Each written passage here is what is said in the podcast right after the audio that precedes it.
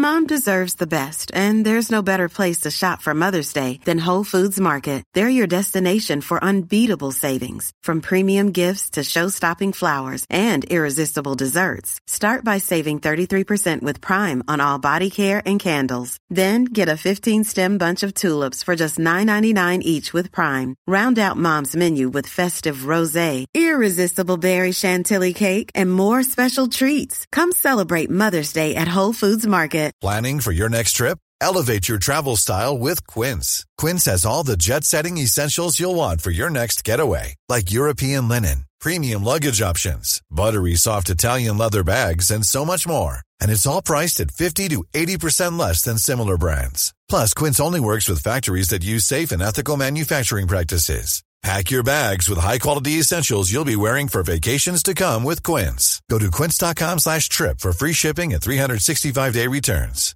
Hey, Dave. Yeah, Randy. Since we founded Bombas, we've always said our socks, underwear, and T-shirts are super soft. Any new ideas? Maybe sublimely soft. Or disgustingly cozy. Wait, what? I got it. Bombas. Absurdly comfortable essentials for yourself And for those facing homelessness. because one purchased equals one donated. Wow, did we just write an ad? Yes. Bombas. Big comfort for everyone. Go to bombas.com slash ACAST and use code ACAST for 20% off your first purchase. You are listening to Missed Apex Podcast. We live F1.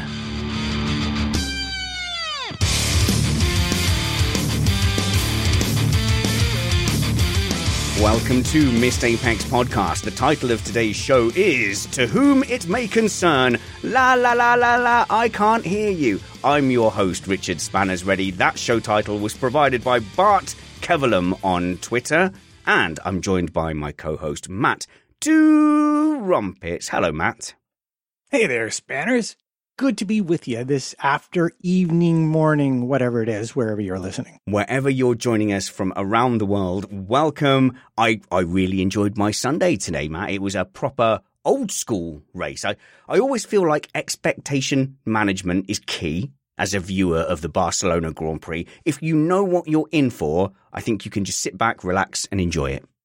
Yeah, well, if you look at Barcelona is being a race that you know is going to be tense, but there may not be a huge amount of on track action, then it just absolutely delivered today. What's and there diff- was more on track action than I thought there was going to be. Well, it's a different kind of action, isn't it? There's the action between teams trying to figure out what the other team is doing, making the best of their resources. Overtaking might have been a little bit um, a little bit wanting, but unlike say somewhere like Monaco, strategy really did play a part today, massively.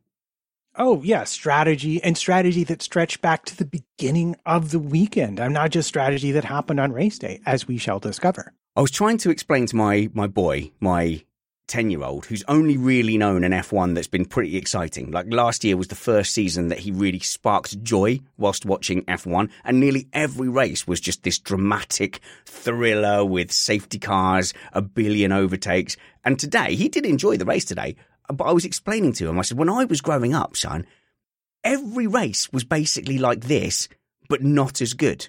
Every race was like this, but without the amazing strategy element. Or if if that strategy element was there, it wasn't made known to the viewing public like me.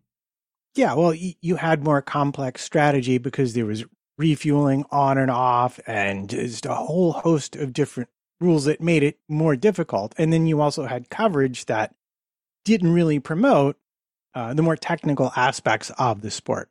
And when Martin Brundle started commentating, that's when it started to change. And I think Martin Brundle takes a lot of credit for your average F1 viewer understanding a lot of the strategy and what's happening. But hey, it was a fantastic race. There were periods where there was nothing happening. And sometimes you just have to sit back and go, do you know what? This is pretty cool.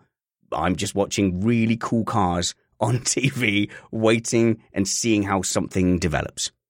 Yeah, and you just cannot get over how tight the margins are at the top right now. And it's leading us to just the most excellent of all seasons, I would have to say.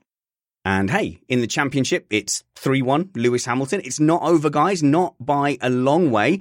Red Bull turned up to the 2021 season with a swagger. I love that. They still have it, they're still in it.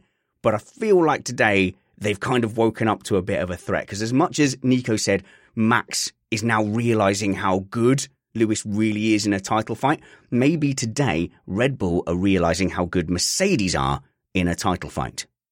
Yep. It comes down to those most minuscule of margins, the tiniest of details, and Mercedes has gotten it all ironed out. Red Bull is just rediscovering that final challenge. We are an independent podcast produced in the podcasting shed with the kind permission of our better halves. We aim to bring you a race review before your Monday morning commute. We might be wrong, but we're first.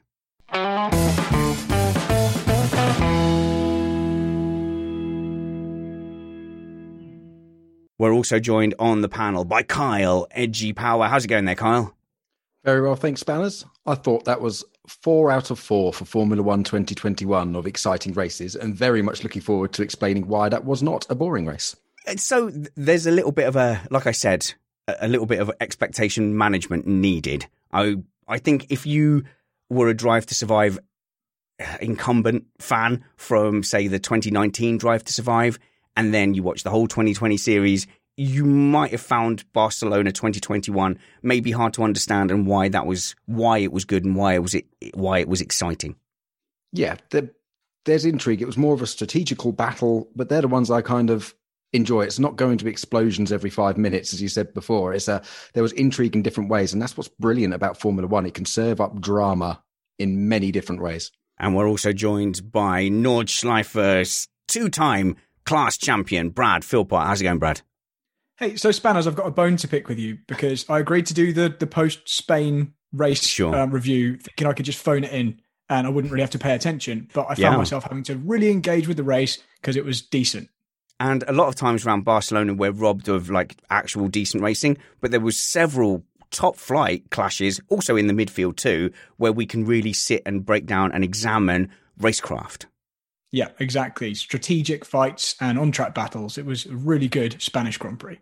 Awesome. All right. Well, look, let's get some general impressions of the race here. Barcelona is a track traditionally that we we kind of we love and we hate. So, I mean, Kyle, it is a driver's track. It's flowing. You hardly get a chance to rest if you've done it in a sim. You re- you realize that you've got one corner out of the way, uh, another corner is there straight away. But we also hate it because it does limit the opportunities for just passing. In slower cars around Barcelona, you do see them going side by side around turn one, turn four, turn 10. But with F1, it's just, we're a little too fast, I think. Yes, yes. Uh, it's a driver's track, but more predominantly um, a chassis and a car track. So the car's a massive differentiator here. Uh, we saw some fantastic racing in the F3, lots of um, drama and side by side. And as you say, smaller cars, less dependent on the aero. Um, this is why the teams love it, and they and they test there all all the time. You know, in the days gone where there was no testing ban, you know, there'd probably be a team there most other weeks testing because it tests all aspects of the car. But yeah, I was feeling a bit sorry for those poor drivers' necks because uh, relentless turn three, completely flat, not even a hint of a lift, pulling about three and a half to four and a half lateral G every lap. That's brutal.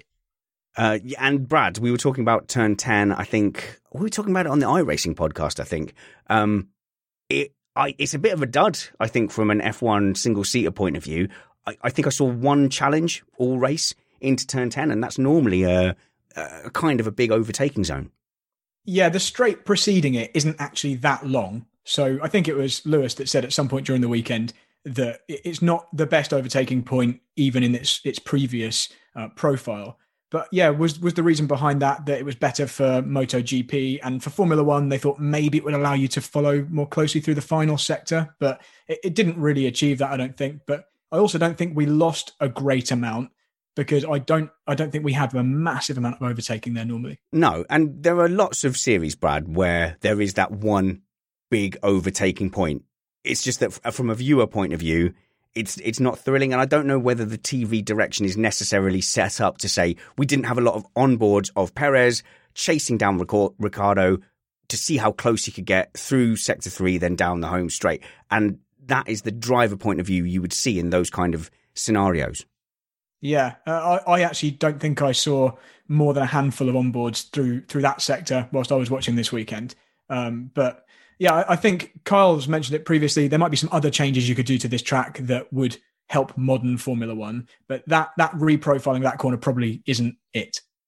Well, I, I did want to briefly mention it added an element of intrigue because for the first time in my memory, we were seeing the right rear tire develop blisters, which, which I'd never seen before. And I guess you could partly bl- blame the aero regulations, but also turn 10 turned into a much different kind of attraction zone for the cars. And so it was a different kind of a test that way. And in fact, I recall Lewis Hamilton asking for an unusual front wing adjustment on the way to his first pit stop as a direct result of that. Yeah, that's actually a really good point, Matt, because that is the one aspect that that really changed. It it didn't it didn't make uh, a better racing um, track. It didn't make Barcelona a better track for racing at that point, but it made the tire um, get stressed in a different way because it's a, a high speed traction zone where you're you've got a lot of lock on whilst you're applying a lot of power, rather than what it used to be, which was a low speed direction change where you kind of get most of your rotation done going slowly and then drive off the corner in a straight line. So yeah, the, you saw some of the blistering on the right rear tire of Lewis. Yeah. So on turn 10, I'm still a bit myth, myth as to why they actually did it because it's it's a bit like if you have a shop and you're like, right, we've got too many apples, we need more bananas. Oh well, here's a, here's some pears. It's it's kind of in the middle. I don't really understand why they why they did it, but as you say, it did add slight different aspects of how the tires were, but didn't actually improve the racing. I say don't faff around with changing corners that are already there and won't have an impact in the race and get rid of the last chicane.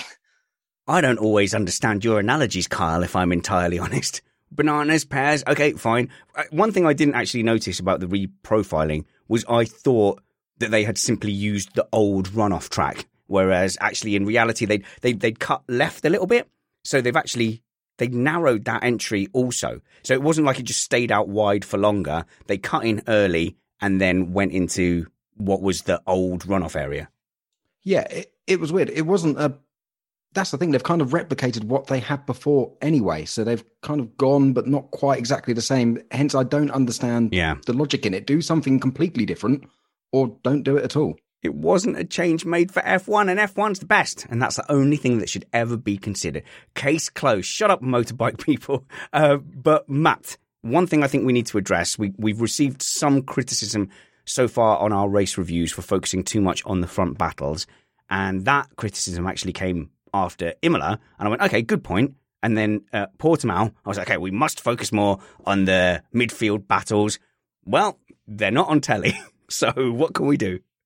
Well, I mean, you watch the timing sheets, you I do, see the yeah. battles develop, but the reality is, aside from was it 2017 or 18, n- name me a year when the battle at the front wasn't between two Mercedes.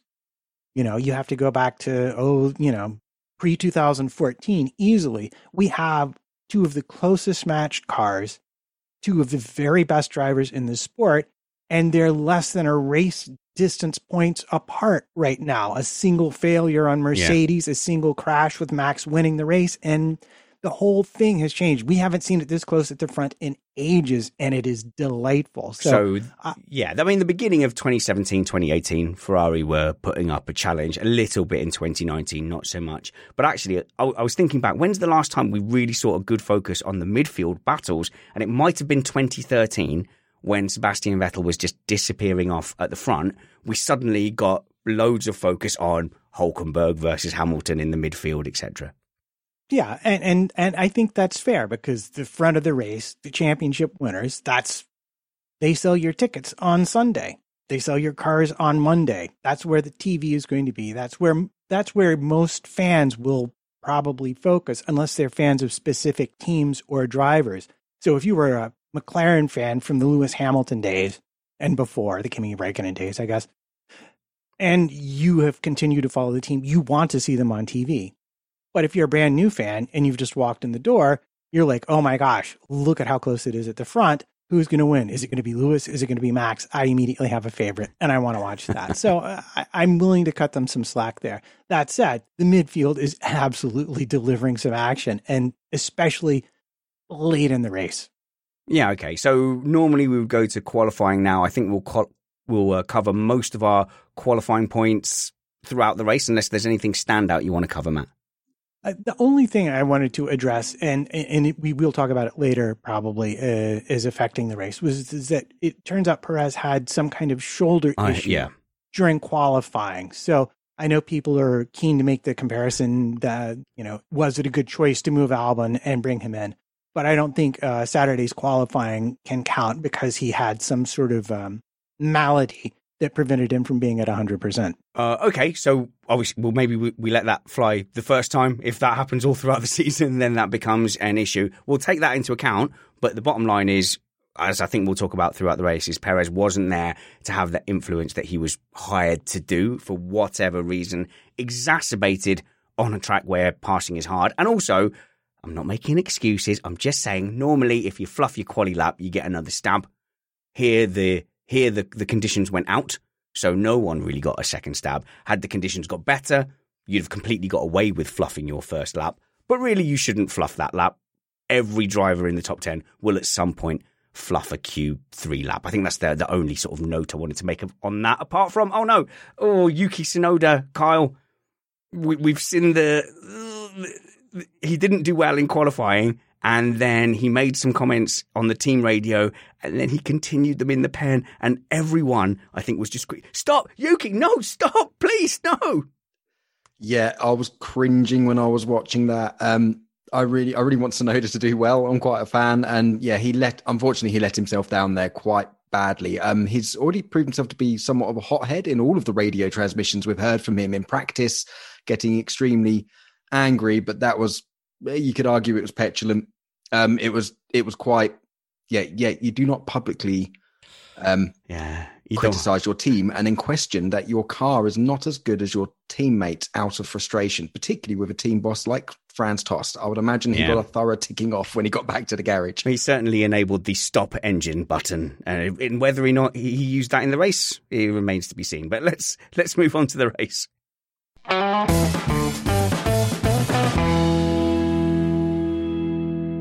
All right, Matt. This is where we ask you where was the race won and lost. And this is where I always say at the start, because in every race, in almost every race, the start will provide some critical piece of strategy. It may not be taking the lead in turn one, which I've now cleverly mentioned despite giving me grief about it Yep. earlier. Yep, seen. But in this case, I would argue it was a pretty significant influence uh, as far as Mercedes was concerned. The fact that following Hamilton into turn one, where he was checked up having to not have a collision with Max Verstappen, uh, he wound up losing some momentum. And round the outside of turn three, here comes our friend Charlie Leclerc in his Ferrari, scooting around the outside, and suddenly in front of Bottas, who is unable for a large number of laps to get back in front of him, which is kind of, I mean, yeah, Barcelona hard to pass, but you'd think that the Mercedes would be able to get that job done. And Yeah. it wasn't. And as a result, for the first round of pit stops, he was effectively not a chess player on the chess, a chess piece on the chessboard. Okay, so I think the Max Verstappen Lewis Hamilton thing is the closest thing we've got to an incident. So we're going to play our first game. Whose fault is it? well, it's no one's fault because nothing really bad happened. But Brad, we've talked about this kind of racing maneuver for a while. Uh, how how did you see it? I'm not going to say anything. How did you see turn one between Max Verstappen and Lewis Hamilton?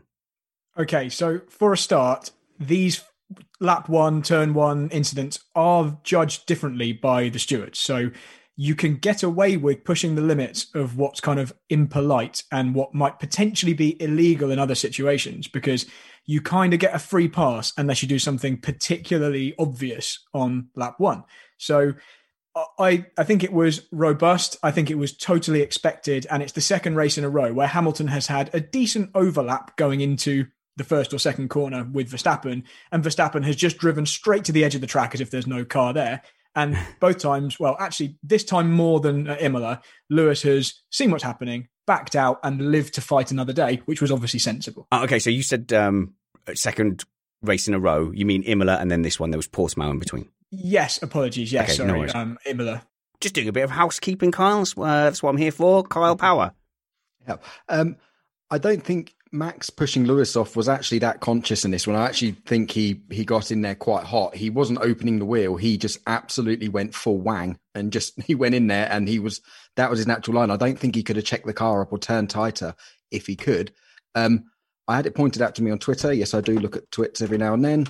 Um, that there was somebody penalised in the F3 race for a similar move when there was contact, and there's quite a big difference in this. As Brad rightly pointed out, it's the first lap of the race, and also uh, Lewis didn't actually have to leave the track as a result. He got out of it in time and stayed completely on the track, and there was no contact. So the move was rude, it was hard, but ultimately it was fair, and it's the first lap. And Lewis had the mind to get out of it. Otherwise, that could have easily been a crash. I counter that Lewis would have had to leave the track if he had stayed alongside. Um, but he decided that discretion was the better part of valor and, and just took the decision to to back out of it. And I don't think a younger Lewis would yeah. have done that. But certainly yeah. Verstappen sees in his mind the racing etiquette at turn one, and maybe later in the race, but particularly on turn one and, and lap one, is that if he has a nose in front or half a car in front, he has the right to drive the racing line on the exit. And and since the precedent is that it's not penalised and that yeah. Hamilton doesn't even complain because he expects it, it's it's kind of fun. absolutely and also this is psych, psych, psychology for um for the next sort of few races and the rest of the season because uh, this is Verstappen saying to Lewis, regardless of what position I am in, I am coming through. This is what Schumacher used to do to his opponents. It was absolutely, you know, sort of frightened him off the track. And if he shows any sort of weakness, then that is over. So I do think this is a bit of mind games as well. He has to stick it in hard. But what it also means is if Lewis is in that similar position and he is the one ahead, he will have every right in that situation to do the same thing to Max. Because if Max does keep his nose yeah. in, there'll be plenty of precedent to say, hang on, when we race, this is the this is the accepted etiquette. Wait, so you can't just stay there. Brad, is Hamilton going to do it back? Because we've seen it two times from Verstappen now, and we saw the psychological game between Lewis Hamilton and Nico Rosberg as well. It's the same at the poker table where someone just going all in, all in, all in can bully people into folding. Rosberg kept folding maneuver after maneuver after maneuver. Hamilton's kind of folded twice. When does he I, take control of the table? I would argue that he he hasn't really folded. Uh, Imola, he he tried for as long as possible to the point where he actually then sacrificed damaging the car by going over the sausage curve. Fair. So he kind of pushed the limit of, of what he could get away with as much as possible. There's nothing else he could have done there. And and today he just was sensible and knew it was a long race. He's just showing his experience. But I do think if he is in that position that Max is in, maybe he'll leave him a little bit of room. But I think they're they're trying each other out and mm. they've had consistent races where they're battling and they don't seem to come together, do they? They're not, not hitting really. each other. They might make mistakes occasionally. Mm. Max, you know, went four wheels off at Bahrain, but apart from that, it's been clean because they are judging each other correctly. They're not wiping each other out yet, Matt, but it is, I mean, it is brilliant. I love it. Yeah, well, thinking about that, it seems like to me that the driver in front exiting the turn is granting themselves the right to draw the lane he's driving in. And if you're behind, you have to respect that lane. That's what I'm taking out of this incident. And I would expect it to be the same up until the point where it's the last race and the championship is on the line. And then you might get some pushback. The other thing I want to say is you you talk about Lewis making a calculated decision. That's the kind of decision you make when you feel like you have the strategic advantage long term. I don't need to win this battle because I know I'm winning the war. Kyle.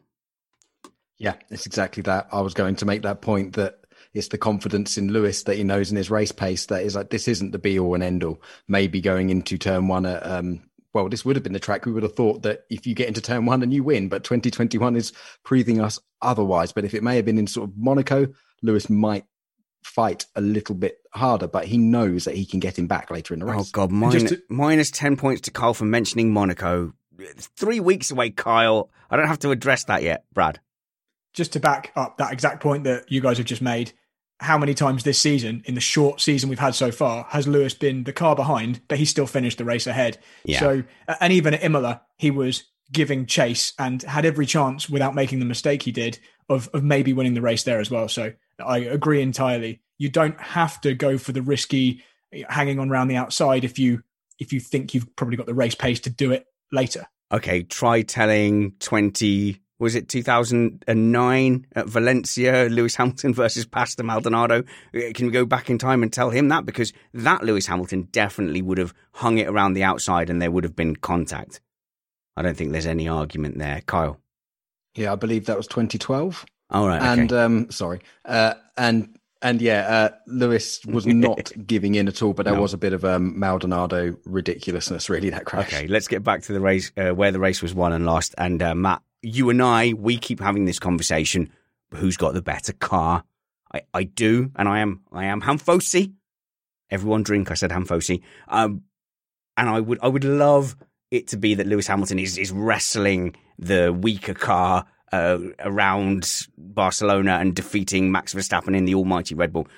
It does feel like this weekend Mercedes had a planted really good setup. Maybe the difference was just like one sector, but the Mercedes had an advantage today, and that's fine. That that happens. I'm sure Red Bull will turn up to some tracks with an advantage, but today the Mercedes looked the better car. Uh, let's let Kyle comment on that, and then Matt can can counter me. I was going to say the Mercedes looked like the better car on a race run in one person's hands. Okay, So it's in, okay. yeah, yeah. In Lewis's hands, he keeps doing this in the races. He he's the tire whisperer. He's somehow managed to. He's he's a genius with the tires and loading. We, we saw this at the end of Imola first stint. Verstappen lost his tires just before they pitted, and Hamilton was cruising up behind him. It's the same thing again. Bottas can't seem to extract that potential. So I don't think it's clear that the Red Bull and Mercedes is the, clearly the better package at the moment. In, in in one person's hands, it is. So I love that you've brought this up because it takes us nicely to our second point of where the race was won and lost. And you say that Mercedes has the fastest car, and I say to you, well, define fastest car because I think I could argue Red Bull actually were faster. I mean, certainly at the start of the race, they were faster, but the safety car, which I think was critical in this race, came out lap six as Yuki Tsunoda, well, rather, the fuel pressure on his car, decided to take a vacation around turn 10 where there was no way of getting it off short of a safety car. And this led to five laps behind the safety car. And I'm going to argue at that point, Yeah. Hamilton and Verstappen were 10 seconds up the road. Red Bull's strategy from the off, I believe, was a two stop race, pushing very hard in the first stint, which is where they had, especially in the first laps, their biggest advantage over Mercedes because they're quicker to get on the tires and get them switched on. The price they pay for that is degradation at the end of the stint. So they would have wanted to make Lewis work his tires hard, get off them, and get onto the medium tire when they wanted to. The safety car absolutely, Yeah. absolutely kept that from happening the way they wanted to. And the safety car did kill some options. Uh, but what what did you say the fault was on Yuki Tsunoda's car? Fuel pressure. I, I believe that's what I heard on the broadcast. I haven't actually called them up and checked yet, if I'm being honest. I did drop a DM because I know who is head of fuel pressure at Alpha Tauri, and it is my friend Derek. And he did not take kindly, Kyle, to Yuki suggesting that the both cars weren't equal on the Saturday. Um, I'm sure he didn't. So do you think he's just turned his car off? I think there's a big red button, and Derek's gone. Do you know what, Yuki? No, learn your lesson. That was a shame because, to be honest, um, Yuki seemed quite clearly and audibly fired up, and I was looking forward to him. I think he was going to put some moves on some people and really start making um, things happen because I'm pretty sure he got a stern t- telling off last night, and he was going Yep. to put it right Oh. today, and we were deprived of seeing that, unfortunately. By the way, just just quickly, quick Yuki diversion. I think there might be something going on in the background because um, in practice, or it could be qualifying, there was some session where he, Yuki Tsunoda made a very kind of seemingly benign comment like, "Oh, uh, I'm not getting the turn in I want," and his team engineer immediately went. Calm down, Yuki. Calm down. And it just seemed really like out of place. Then we got Yuki's really strong reaction to the qualifying performance.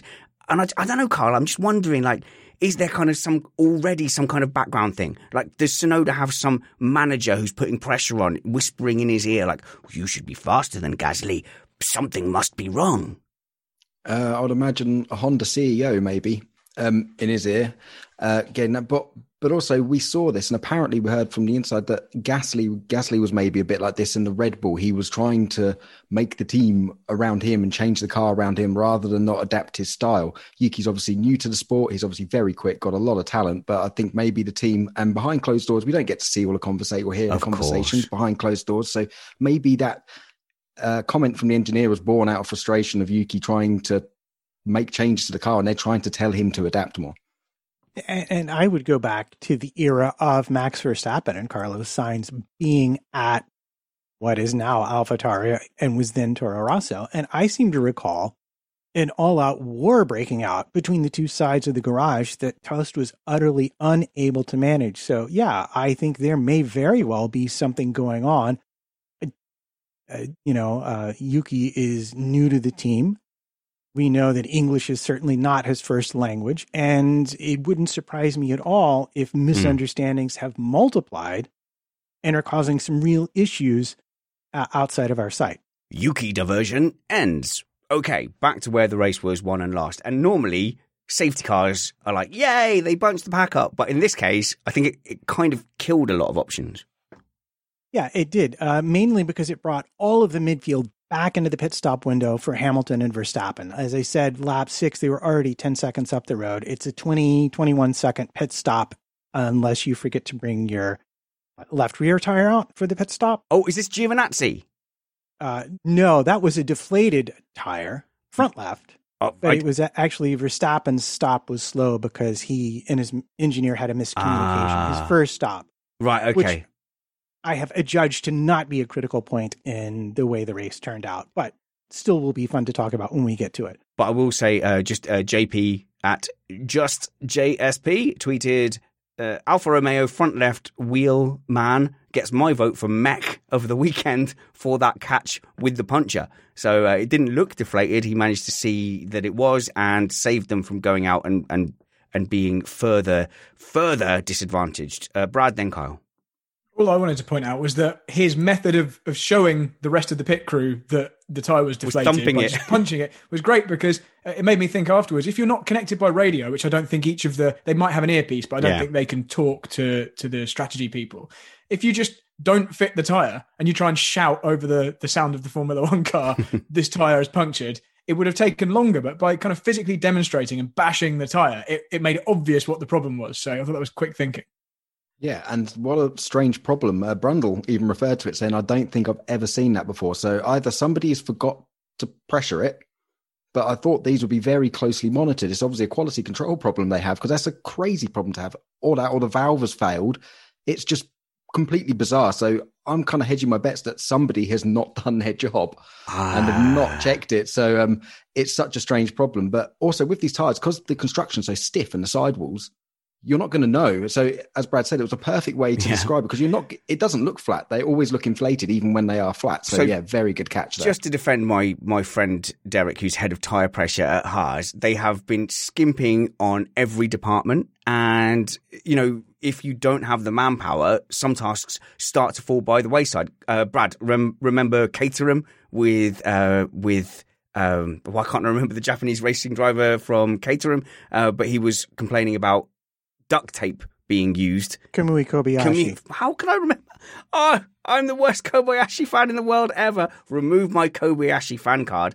But, you know, when the budgets are that tight, they even sold tyre warmers. They sold their tyre blankets and then they were connecting like stuff together with duct tape. So we might have that kind of situation at Haas. Uh, hopefully not. I, I, don't think any Formula One team currently, even the, the least well funded ones, are quite in that position. And I, I don't think Haas is going to be poorly funded for very long anyway. Oh, fair enough.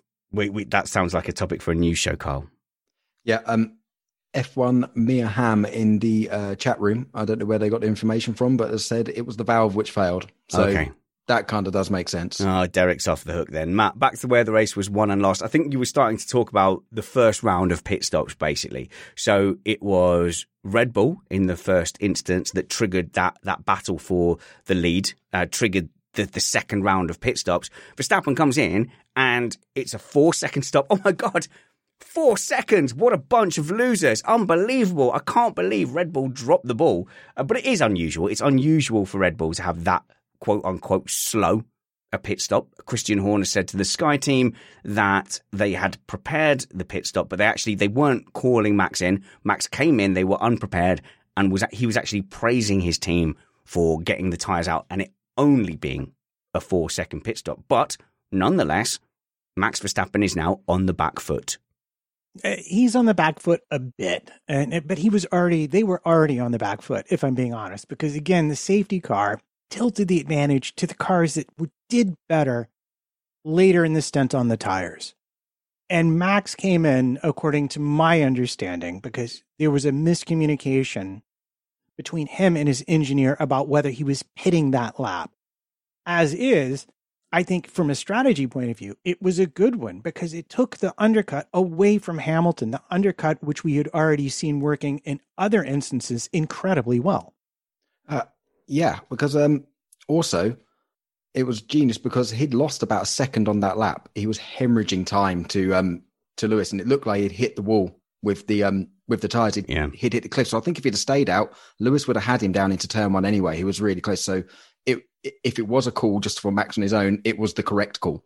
And then obviously, Brad, with with Max Verstappen uh, fluffing it in his pit stop, and then also coming out behind Perez and Ricciardo, obviously Lewis Hamilton then pitted to yeah, easily take. What I expected. I, I, was I was in our WhatsApp chat going pit now, pit now. Only an idiot wouldn't pit now. it was just the obvious thing to do. You know, you can't pass very easily at Barcelona. He sat behind him for a full first stint, and Red Bull have given you a golden opportunity to take the lead easily, yeah. and then he didn't. Okay, so could it could it be maybe Carl that that they just they didn't realize the advantage that they had and they had assumed that the that the undercut once it happened was going to be a massive advantage for Red Bull and they were already set. Okay we've lost the undercut.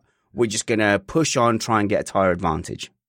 Um, I think Mercedes were going to pit Lewis until they stumbled across a certain Russian oh in his first God. season struggling and they lost that narrow win. They lost that opportunity. Hence, we saw the fantastic radio conversation. Please, can we have more of that of, of race control and and uh, Toto, race control and Toto going for it? I got his name right this time. Um, yeah, saying that the guys just lost us the position. I think after that, and Lewis saying the tires are still okay, they decided to play the long game. But I do think they would have jumped on the opportunity had they been able to have it. Whose fault is it? Inexplicably, Nikita Mazepin once again fails to respect blue flags and interfere with a leader. Once is careless, I think, Brad. Twice, I, th- I think we have an issue, Houston. Yeah, I mean it's not the only issue with Mazepin at the moment. We we went over this in our in one of our other podcasts, um, and I don't want to be too um, Mazepin bashing because I don't want this to tick over to the point of bullying, but the there are not many redeeming features at the moment from Mazepin. It's one thing to have a glittering junior career and then take some time to struggle in Formula One, but he doesn't have that. It's one thing to come into Formula One and be perfect in terms of etiquette, a bit of a Latifi, but be a little Stroll. bit off your teammate. Stroll, That's yeah. another thing. Yeah, Stroll. Um, nice guy. But at the moment, Mazepin is very slow compared to his rookie teammate and he's making pretty frequent mistakes and racking up the points on his license by getting in people's way and ignoring blue flags and doing the basics wrong. Yeah. So he needs to start doing something right to justify his place, apart from obviously the finance. I, I think bad like you, you've you've obviously done a lot of uh, racing at every level, level from club to pro to being a Nordschleife champion, even karting. You listen to the driver brief, and it's like Mazepin just doesn't care, doesn't listen to the driver brief one of the things you do as a good driver is when you're in a position where your car isn't good enough to win or your cart or your team or whatever is you make sure you do the basics right. And you tend to find the best drivers are also very good backmarkers. If they're in a lower class in an endurance race they'll be the ones that judge correctly when to get out of the way and never hamper the leaders. And as a leader if you're coming upon a, slower car or, or a slower class car in one of those races you're always happy when you know it's one of the good drivers, one of the one of the pro drivers in that car because they get out of the way properly. Okay, Matt. All these factors conspire to Lewis Hamilton not pitting and taking what feels like the obvious track position that's on offer. That that reality has disappeared. They decide to give themselves a, a five lap newer tire tire advantage towards the end. Was it only four lap? Only a four lap tire advantage. Okay, well that's the that's the reality that we're in now.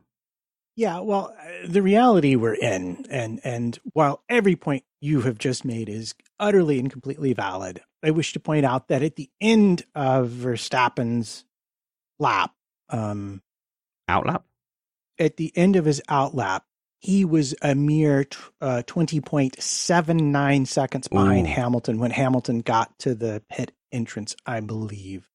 Unless I've mis- uh, unless I've fudged this up with the uh, second set of pit stops, but it, it, I think there was less of an opportunity for Hamilton to um to to take advantage of those two seconds. No, I'm thinking about the second stop. Never mind. Forget everything I Okay, said. okay. Well, we've had a good point, I think, in the chat room, which is although Sergio Perez has not had the weekend that I would want him to have, he's not put it all together. He was just about in uh, Lewis Hamilton's pit window, which meant that Lewis didn't have the option to go for the no-brainer undercut. Is that fair, Matt? And I, I think that's what Red Bull's been lacking for a while. Well, well, yeah, it's absolutely fair. And this is the, again, the effect of that safety car on that first round of pit stops not being underestimated because it kept them from having uh, drama free stops. It, it's, you normally have that bubble behind them that they can pit into ahead of everyone else. Safety car removed that. Yeah, I was I was quite upset when I saw the the safety car because I thought um, I thought that actually killed any chance that there was going to be a two stop and a slight gloat from me at 12 minutes past 2 p.m. The race started at 2 p.m. UK time. I did actually say in our group chat that we're going to see a Mercedes Hungary 2019 strategy now today, and it actually happened. And I was gutted when the safety car come out because I was like, oh no, that's going to kill any chance of this happening. But in the end, in a weird back to front way, as I'm sure Matt can explain a bit later, it it kind of almost facilitated, well, it al- almost stopped Verstappen from from um Protecting from against retaliating it, yeah. against it. Yeah, Hmm. Yeah, and and I think this nicely brings us to the last and most important place where the race was won and lost, and that's lap 42 when chasing after having chased down Verstappen. And I do want to make the point that Hamilton 6 seconds back caught him up pretty quickly, but as soon as he caught him up, Max was running the same pace laps that Lewis was running to catch him. And so I think he had been preserving his tires for the battle to come. And after a couple of laps of that, they they whip around, they through the chicane, and Hamilton dives from the outside to the inside of the track. Just makes the pit entry on lap 42, and everyone went, "What?" I, I was completely surprised. I was absolutely shocked that they'd done that. How often have I moaned on this podcast that Mercedes have a wait and see attitude? And I don't mean that as completely derogatory. It's just that they have enough headroom to wait and see what the other guys do and then react to it. This time, Carl, my goodness, they took everyone by surprise. No one was calling that. I was looking on Twitter, in our Slack group, on the WhatsApp chat. No one was calling that. I was actually in the middle of typing out a message to our group chat saying, "Oh, the safety car was prevented from this happening, you know, preventing them going for it," and then bang, they absolutely went Yep. for it. All credit to them uh, because they knew they had the only position they'd lose was going to be to Bottas, and of course, he was really going to get out of the way and not cause Lewis any problems whatsoever. Ah, Matt. So what's fascinating to me about this is is, is Mercedes was vehement that the one stop was the fastest strategy here. Pirelli had had called it a two stopper, quickest. Mercedes absolutely no one stop, one stop all the way. And if you look in the right light at holding Lewis out those extra four laps, well, the one stop makes an awful lot of sense. I think they were perhaps playing for it. What's interesting to me is that in the strategic position in which they found themselves, in which Max was able to keep Lewis from passing him on similar on similar tires, they said, "Oh, look, we've got happily uh, Leclerc has stayed out long to try and make it a one stop. So now we've got Valtteri in third. He's ten seconds back. Oh, we've got the pincer movement going. We keep Valtteri out. Yeah. He's in. He's totally in Max's way. We can afford to bring Lewis in." And give him the fast tires and let him go do what he does best. Okay, Brad, I want to just establish one thing. Had Lewis Hamilton pitted and got track position, he's disappeared. Yes, no? I think he's gone. I think once he's in front, Yeah. he's he's going to be able to go. So, so they kind of blew their first opportunity to just nail it. The second opportunity was Lewis just catching up to Verstappen and then just getting past on track. That wasn't happening because I, I well, it was Verstappen was just doing really well in sector three, wasn't he? That was stopping Hamilton making the pass. he seemed to always have just enough eh, just before the DRS detection zone to hold Yeah. Lewis at arm's length, and uh, that was right up until the moment before Lewis actually pitted for that second stop. Because at that moment, I was obviously watching the gap, and it got down to six tenths as they rounded the final Yeah. couple of corners. Max seemed to be slightly held up by a car in front, although he would have probably got DRS from that car too. But I was thinking, this is the lap Lewis is going to pounce. It's going to happen right now. And that's that's why it was such a surprise that that's the lap they chose to pit him. And and I was thinking this is the the second or third opportunity Mercedes have blown now to just Yes. get in front. So as you mentioned, at this, uh, maybe at the start of the race, if he just had a good start, or then the undercut, uh, the first pit stop, uh, and then this was another one where he was looking at a genuine on track pass, and they pitted him again and gave him loads of extra work. It's but it obviously proved to be. a Brad, great it's a really good point that you've made there because I was talking about, oh yeah, Mercedes are brilliant, and I'm, and they are, and they have done really well today. They pulled a blinder with that final thing, but Carl, this was probably we're, we're talking about now the third failed attempt to take control of of this race. Yes, it was an odd one, and I I totally agree. I genuinely think that that that Hamilton would have got Verstappen and passed him on track regardless of the strategy. He had five lap newer tires, and we saw how badly Verstappen was struggling at the end of his first stint. So, and as Brad said, he was right on him. So that's what was really surprising. It just goes to show the confidence that Mercedes have in their car and their driver. And this goes back to the undercut lap. First set of pit stops, Max anticipates the undercut, involuntarily perhaps, but he takes away that weapon from Yeah. Mercedes. Second time round, they're not going to be so nice about it. Once Lewis was chucked up behind him, they were like, let's get this done. After all, we had the Astons pitting lap 37 and 38 going on to softs. So we saw that the undercut could work and we saw that the fresh tires were quick, especially as the cars get lighter on fuel. Yeah. But you remember earlier on in the show No. where I said that it goes all the way back to the race weekend? Nuh-uh. One of the things the teams absolutely have to do is give back a certain s- number of tire sets throughout the weekend.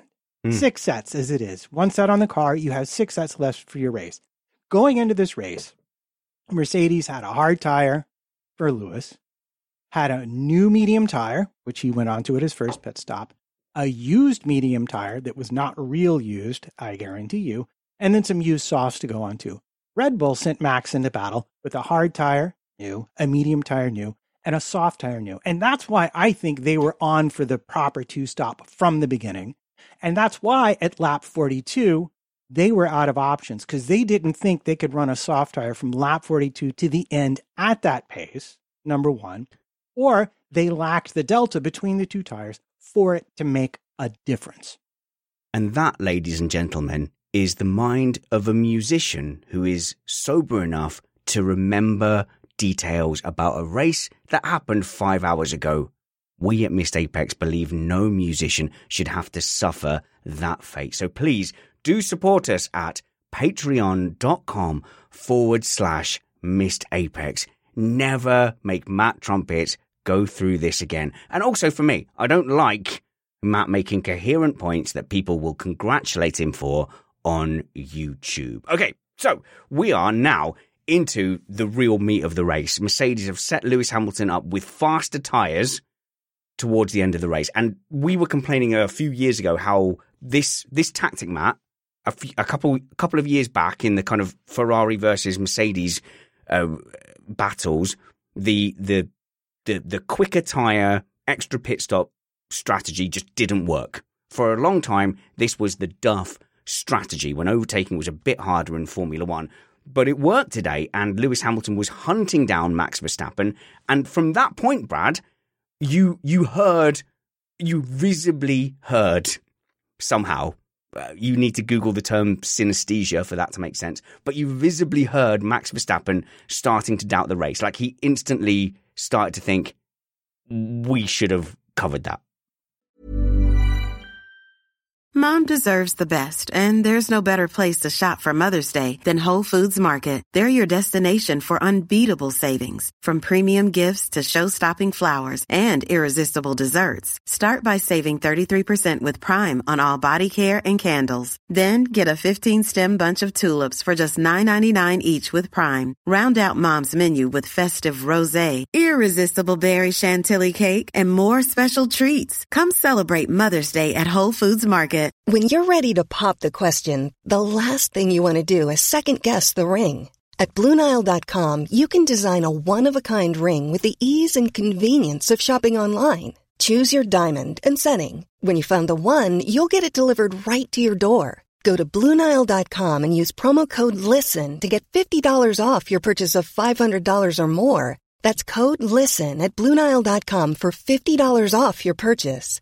Bluenile.com code LISTEN. Burrow is a furniture company known for timeless design and thoughtful construction and free shipping, and that extends to their outdoor collection.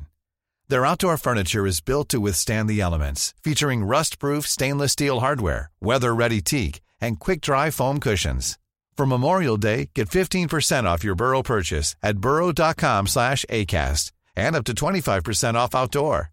That's up to 25% off outdoor furniture at burrow.com From the radio calls we were party to, you could certainly hear uh, a growing concern from the Red Bull camp and a growing confidence from the Mercedes camp. And you could kind of see the way this was going, although there was a slight hesitation around the middle of the, the fight back from Lewis when he arrived at his teammate. Now, this should have obviously been a very simple Okay. Yes. allowing him through, as as Perez would have done, and I think did do Did for do. Max. Yeah.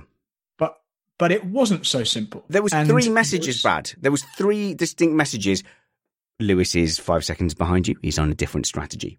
Lewis is two seconds behind you. He's on a different strategy. No, seriously, dude, d- don't hold him up. Yeah, and I was hoping this wouldn't happen, but I could certainly see this happening. Anyone who's watched Drive to Survive over the winter knows that Bottas is still feeling the the time when he was told to move over and lost a race win in, Russia. However, this wasn't for a race win, but he decided to still make a point. And, and even in the post race interviews, he admitted that he didn't let Lewis through at the earliest opportunity. He's here to do his own race, etc., etc. But from my point of view, there was a very real possibility he could have lost his team the race. And I'm pretty sure they won't forget that and they will have noted that. I completely agree. And as soon as it was happening, um, I the thought that went through my head was that is a graphic illustration that Bottas is not going to be in that car next year. That is driving of a man who knows he has already been told that he doesn't have the seat. And his comments further back that up after the race. I'm driving for myself, is what he said. I don't, you know, I'm doing things for myself here. So he's trying to uh, entice other teams into getting him. So that for me was a slam dunk. They have already told Valtteri that he is not in the car next year. And it's not a surprise to me. But if I am going to defend him, because clearly somebody has to make an opposing point here, he was on a different strategy. He was on the preferred Mercedes strategy, the A strategy, not the B strategy. And he had a right to race his teammate. Now, that said, I'll tell you who I think did make a mistake. And I think that was Mercedes, because I think once Lewis was about two seconds off of Bottas, Verstappen hadn't pitted. He doesn't need to be there any longer to get in Verstappen's way. Box, box, box. We're switching to a two stop. Oh, there we go. And look, Kyle, Lewis Hamilton did end up hunting down Verstappen. It wasn't as it wasn't the last lap that they were touting on the radio, but there was still a lot of doubt because we've seen this situation play out and it was is Max's older tyres going to go off a cliff where he just can't defend or is Lewis going to chew up his new tyres to the point that he can no longer attack? And that we just didn't know which way that was going to go. No, and it's all very well and good being a second and a half a lap faster when you catch them, but he's been absolutely spanking his tyres for a few laps, really trying to catch up, and then he hits the dirty air, which is going to cause the tyres to overheat and kill them even more. So there, there was a real. I, I was surprised at how quickly it happened. He just made no. He was no took no prisoners and just got it done immediately, Yeah. which is good to see. But there's a very real risk that he was going to chew his tyres, Yeah. then hit the dirty air, and if he didn't pounce on him immediately, and he got stuck and didn't get the and didn't use the momentum. A bit like Verstappen on Lewis in Bahrain. If he didn't use momentum and get through, there would have been curtains for him. Right. And this brings up the biggest unanswered question. No one asked Christopher Horner this question after the race. They did have a new set of soft tires. We saw Gasly like lap 52 get onto his tires. At at lap 49, lap 50, Hamilton was more than 10 seconds back of Verstappen. He had a new set of soft tires he could have been put on. Why, oh, why, oh, why did Red Bull bet the farm on keeping those medium tires fresh enough till the ah. end when they could have put Max, who loves to chase people, onto some fresh soft tires and sent him after Hamilton, who would have only had a, a 10, 8, 10 second lead at best with 15, 16 laps left in the race. Oh, I'm so sad when I figured that out. Panel. I know it looks like Verstappen had a lot of options here. Does anyone think there is a scenario where Verstappen wins this race? Because it feels like we saw Mercedes maybe blow a couple of opportunities and still have the headroom to win. Kyle, how how did Red Bull win this race? Uh, by reacting immediately to to Lewis diving into the pits by just throwing everything in the kitchen sink at it. Tell Verstappen to turn the engine up to eleven, cane your your in lap, and with the Red Bull um, with their precocious pit stop pace that they can do, I think that that was their only chance of hanging on to it there.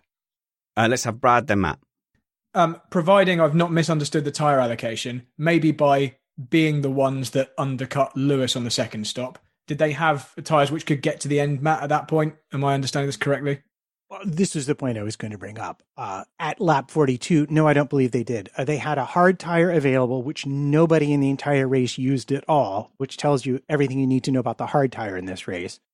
And they had a soft tire, which, in my opinion, if you look at their usage of the soft tire at the beginning of the race, would not have made it from lap 42 to lap 66 intact.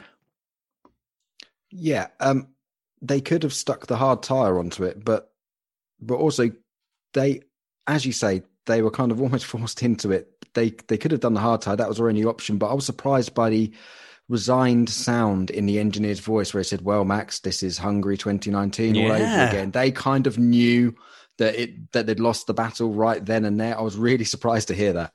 Okay, yes, and that negativity did start to flow into the radio messages. I mean, Brad's also. I think this is the final point, really, eh, on the the Hamilton Verstappen battle because, and we've only spent fifty four minutes on it. to, to completely allay the criticism that we spend too much time on the front battles. But the radio messages were increasingly fraught. Uh, Max Verstappen was told, You're losing time to Sergio Perez in certain sectors. And that didn't go down well.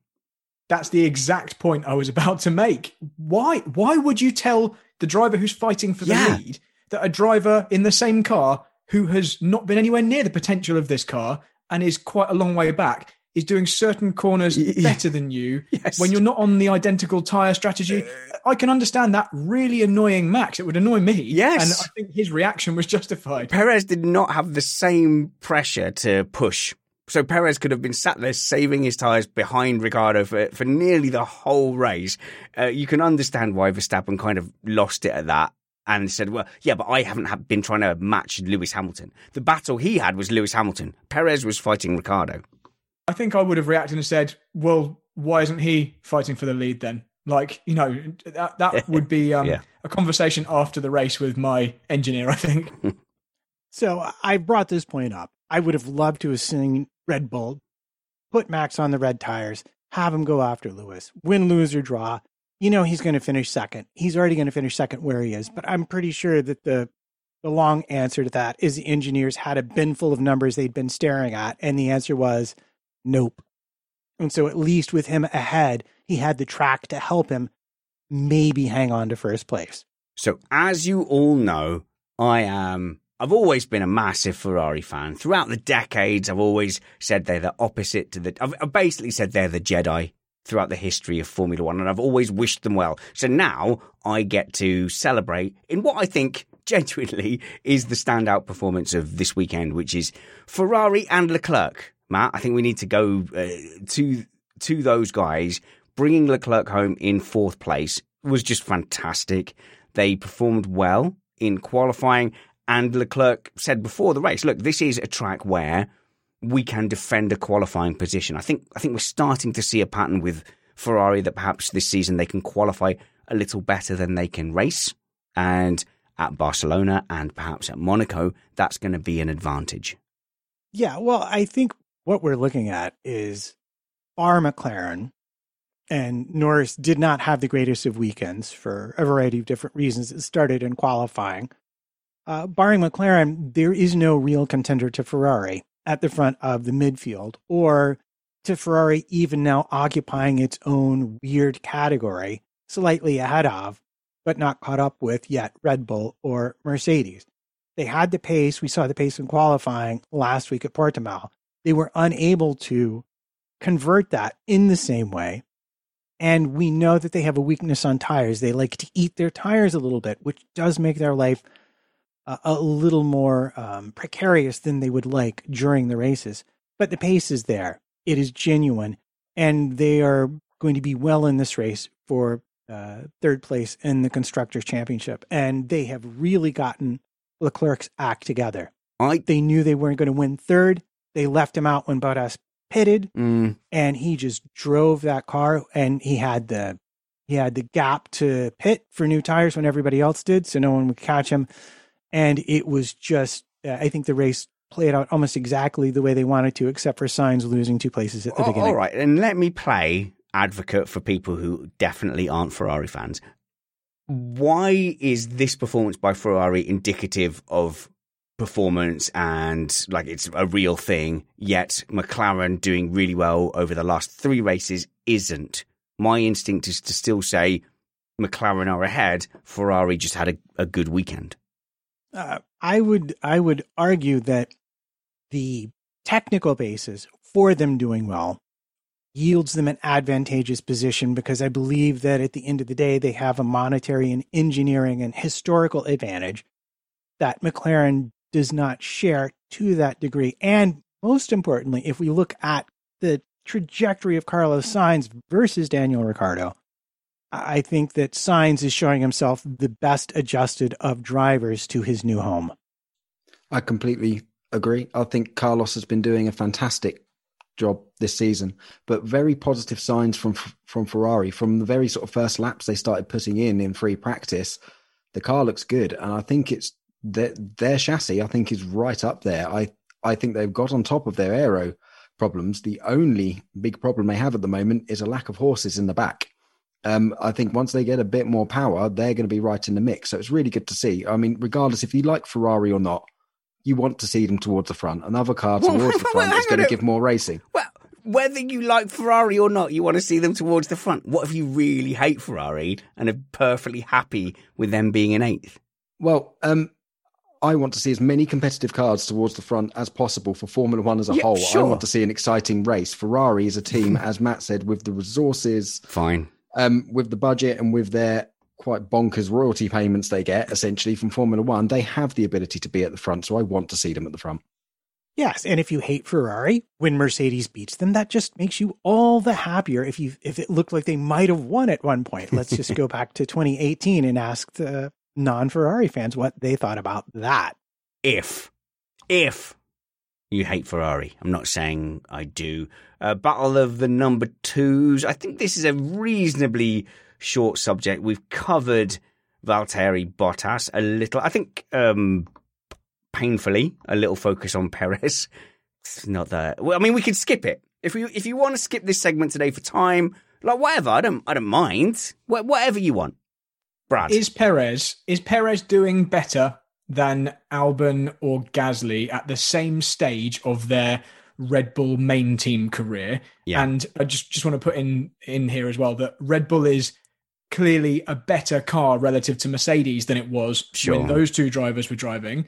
And they were also both a lot less experienced than Perez is at, yeah. at the stages they were in. So is he doing better than they were, or would you expect a very experienced race winner to yeah. be uh, closer to Max. So I think the most useful thing is to remove the Perez versus Albon thing that has been happening. Let's talk about has the second Red Bull got closer to being more useful in the fight against Mercedes. And I think my only defense, not being biased at all, Kyle, my only defense of Perez not doing well this weekend, injured shoulder and not feeling well on Saturday aside, is that looking at the lap times on race pace today in clean air, the little clean air he had by his own by his own actions and looking at the race pace in Portimao again after a bad start, looking at the race pace in um, in Bahrain and some qualifying in um, in Imola, we are at least seeing some elements fall into place.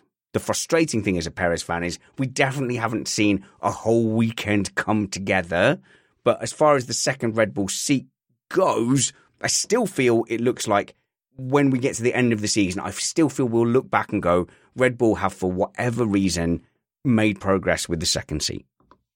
Yes, I think he's doing a decent job. It's unfair to compare him directly to Gasly or Albon, as you say, but I do think he is suffering from what I call the second ball syndrome, which he is struggling with. The he is he is not putting together clean weekends. He's had some spins, shoulder problem or not. Something always happens in this second ball syndrome. Like something always seems to happen Se- to them. What are you on about? during ball? the weekend? Second ball. What are you on about?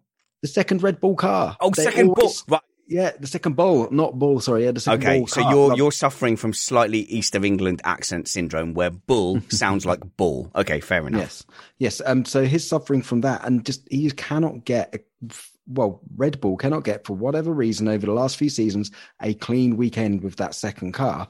Um, Perez is now the, feeling the pressure. Obviously, he's clearly shown he has the pace of Verstappen. He just needs to put it all together. When he can do that, comparatively, I saw Brad's face there. Um, he's clearly see he in a race he has pace much closer to Verstappen than anyone else has been, but he just needs to put the weekend together. Okay, I just wanted to point out, and I know Spanish, you said don't compare this to Albon. No, it's but- okay. It's okay. But Kyle said it's unfair to compare him to, to Albon or Gasly. But I think it's unfair on Albon and Gasly because, as I mentioned before, they were inexperienced, quite new drivers without a big history to fall back on. Perez has come into this second Red Bull seat with the benefit of experience, but also a reputation, which is going to be there regardless of what happens. He will go away from Formula One as a race winner and a multiple podium finisher, which is not something that Gasly and Albon had the benefit of whilst they were there. They were trying to make a name for themselves and they didn't have that to kind of lean back on. So, and I would also contest that he's had the pace of Verstappen. I think relative to his teammate, I think Perez has been further away from his teammate than Bottas has been. Uh, although I don't think Bottas is doing a great job, he certainly seems to me to be Yeah. the stronger of the two second drivers. I would just like to clarify that I meant it was unfair on Gasly and Albon. Sure, to compare. okay, Like I yeah. did mean it that way. Yeah, and fair enough. And I think Matt, you came up with a, a decent stat in our chat earlier that that there are certain uh, so far after four races, there's a, a bunch of drivers who've got a four 0 record against their teammates, and also as has been overplayed in the media, perhaps all the drivers that have switched are having an embedding period. So we could well be looking back after race 10 and go, okay, that was an adjustment period. Ricciardo is now thumping Lando. Perez is a really useful member of Red Bull. Vettel is spanking Stroll, etc., etc. Yeah, in fact, I believe, and this is from Twitter, so I, if I did not absolutely research it, uh, my apologies. But um, Hamilton, Verstappen, Ocon, Leclerc, and Schumacher so far are absolutely winning the battle of the teammates now that Ricciardo finished ahead of Norris in today's race. Okay, fair enough. But that that's only going to go so far, isn't it? Like at some point, Kyle, we've got to say. Um, in fact, we'll move to McLaren like right now because we've got to say at some point, all right, Vettel, you've had your set- settling in period. All right, Perez, you've had your settling in period. Um, let's look at Ricardo. Ricciardo has had a wonderful weekend and he has got ahead of his teammate and you could see the change in the post race interviews like he is now 2020 Ricciardo is back. He is there giving Jensen Button a load of grief and uh, he's loving life again. Yeah, and he made some very, um, very interesting comments in one of his interviews. I think it was um, in the Saturday after qualifying show on Sky Sports, where he said um, he said that he's not quite at the stage where he's doing things naturally now. So he's still having to consciously think about where the switches are on the steering wheel or what steering inputs to put in. Usually, racing drivers, when when there's lots of adrenaline going, you are driving mainly purely on instinct. It's not too conscious, but he's having to consciously think about his inputs. That's going to hold him back. So maybe this weekend was the weekend that he's made a breakthrough and he could start to drive a bit more naturally. So he was extremely impressive.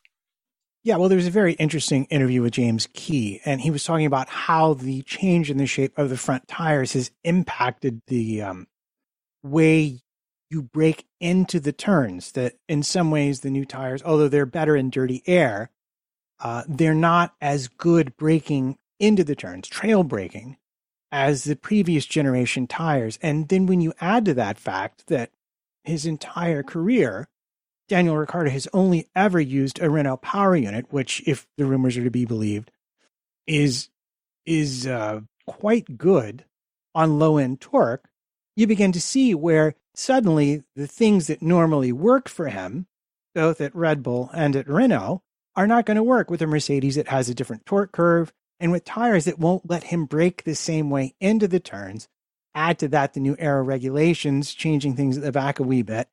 And suddenly it's a massive curve. And he himself said, I feel like I'm back at school. I'm I'm having to learn how to drive the car all over again. I'm having to think my way through every turn, and I'm not used to doing that. Let's talk some racing. Okay, we have two very experienced racers here. Uh, we have Brad Philpott. We know he can jump in basically any car and beat anyone. I am confident that Bradley Philpott would get in nearly anything that isn't a top level single seater against Nikita Mazepin and beat him. I know that's damning you with faint praise, Brad. I'm just trying to say you're fairly good at driving a race car yeah, we've we've covered the the Mazepin thing. I, I, wouldn't say I'd jump in any car and beat anyone, but we can probably go for Mazepin as the benchmark. Well, you beat Vettel, so that's that's enough. Yeah, and in his prime, I want to point out, not in his Good Stroll point. years. Exactly. not, not in the malaise of the Vettel years. No, you beat him in the Race of Champions in the Skills Challenge. And we also have Kyle, by the way. Kyle is a fantastic racer. In fact, Brad, I'll ask you about Kyle. Is it fair to say that despite him being polite beyond belief and never wanting to ruin anyone's race. Kyle is one of the the the best racers in our group of racers. Like he's spot on, he knows what he's doing wheel to wheel, and he has the pace nearly everywhere we compete. For someone who looks like he woke up on the bench outside the kart track, Kyle is surprisingly fast on the track itself. Good, I'm glad. So we've got Kyle and we've got Brad here, and what I want to talk about is the defensive moves into turn one. So we had Norris get a black and white flag. I think a little bit of a warning for his defense, um, jinking, and then and maybe a little bit more of a stark example of uh, aggressive defending from Lance Stroll. Uh, and then I want to also go back to the eventual overtake of Lewis Hamilton, uh, of Max Verstappen by Lewis Hamilton. So, uh, Brad, the jinking down the main straight, Lando Norris and Lance Stroll what can you do? Did either of those guys for you violate A, the rules, and B, what you would expect from a good member of the driving community? So I'll leave the stroll one aside because I don't remember seeing that. Um, I do very clearly remember the um, the Lando Norris move, and I, I uh, exclaimed at the time involuntarily, "Whoa, that was a bit late!" Because it, it was a particularly late direction change.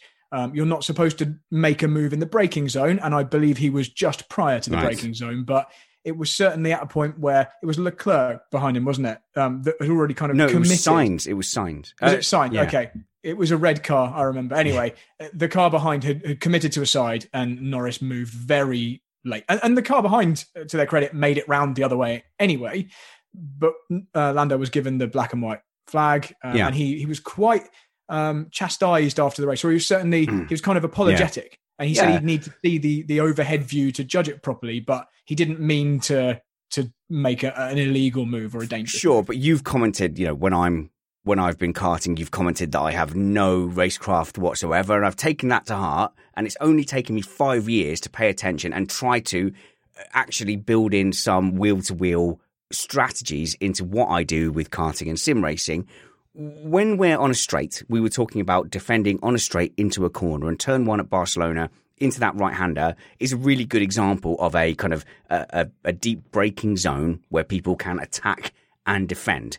And we were talking a little bit about how you position another car. So, as the defending car, Lando Norris, what was he trying to do with the car behind, with Sainz behind?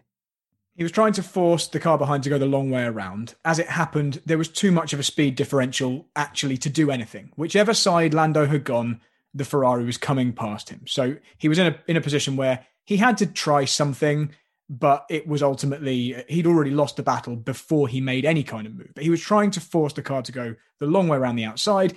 And the the interesting thing about this particular set of corners is that you can actually pass on either side provided it all goes right for you because of the switch back into turn two. So it's not kind of it's not all over if someone gets the inside or if they get an overlap on the outside. So it, you don't know what the outcome is going to be until you see what actually happens. So I actually love this sequence of corners because of the switchback. Yeah, as Brad said, um, Norris was fairly almost apologetic. Um, he knew, especially with his bosom but Winky, that his science. You know, they were very good friends when they were. What? Wait, hang on a minute. Bosom but Winky. It's an old work phrase. no, don't um, pretend that's a common phrase. Although I will now adopt it in all phrase, my endeavours. Yeah. Exactly, Bull and butt using it. Yep. Yep. um, so, and also, so he's going into turn one. There was a huge closing speed, right? Yeah. And it's hard the mirrors they can't see great out out of the mirrors and particularly you don't really have depth perception very well when you're looking at a mirror going through a rear wing and it's for a rear wing and it's vibrating quite a lot. Yeah. He's also trying to mitigate the damage to himself. So if he knows he's going to be passed very very easily he kind of just wants to go off and just let him go so then he can tuck back and tuck back onto the racing line and he's not going to get hung out to dry on the outside. He's also trying to mitigate the damage to himself but it was a bit rude. It was a bit like when um, I think it was Magnussen did the same thing to Leclerc yeah. at Suzuka in 2019. Um, when Leclerc got the best use of yes. past and current yeah. tenses in a foreign language ever, um, and and kind of got that right. So yeah, it was a bit naughty from Nando, and they probably will be talking about it in the um, in the GPDA. It uh, was the Verstappen moving in braking zone type late move. I'm sure they will, and uh, Stroll's move was even more aggressive, Matt yeah, I I'm delighted that we've now gotten to this part of the race where you know everyone swarmed Alonso in the last hmm. five or six laps. yeah, that and was we good. Had a slew of overtaking, and there was great battles between Alonso and Battle, and there were pit stop battles. I mean, there was so much going on there. But yeah, Stroll for a brief shining moment thought that he had the last championship point locked down because he didn't realize that Gasly had pitted for soft tires and mm. had a nice advantage on him and was going to hunt him down like a drowned badger. But to be fair, we, we, we like I damn Stroll with faint praise all the time. Like, oh, he kind of goes along, and you know, if people crash, then oh, okay, thank you, please, I'll I'll go and get that place. Today, he was aggressive in defence. He was aggressive in attack. He was taking it uh, to Alonso. So you can't fault him today on a track that's very hard to defend against. Brad, he was fully going for it.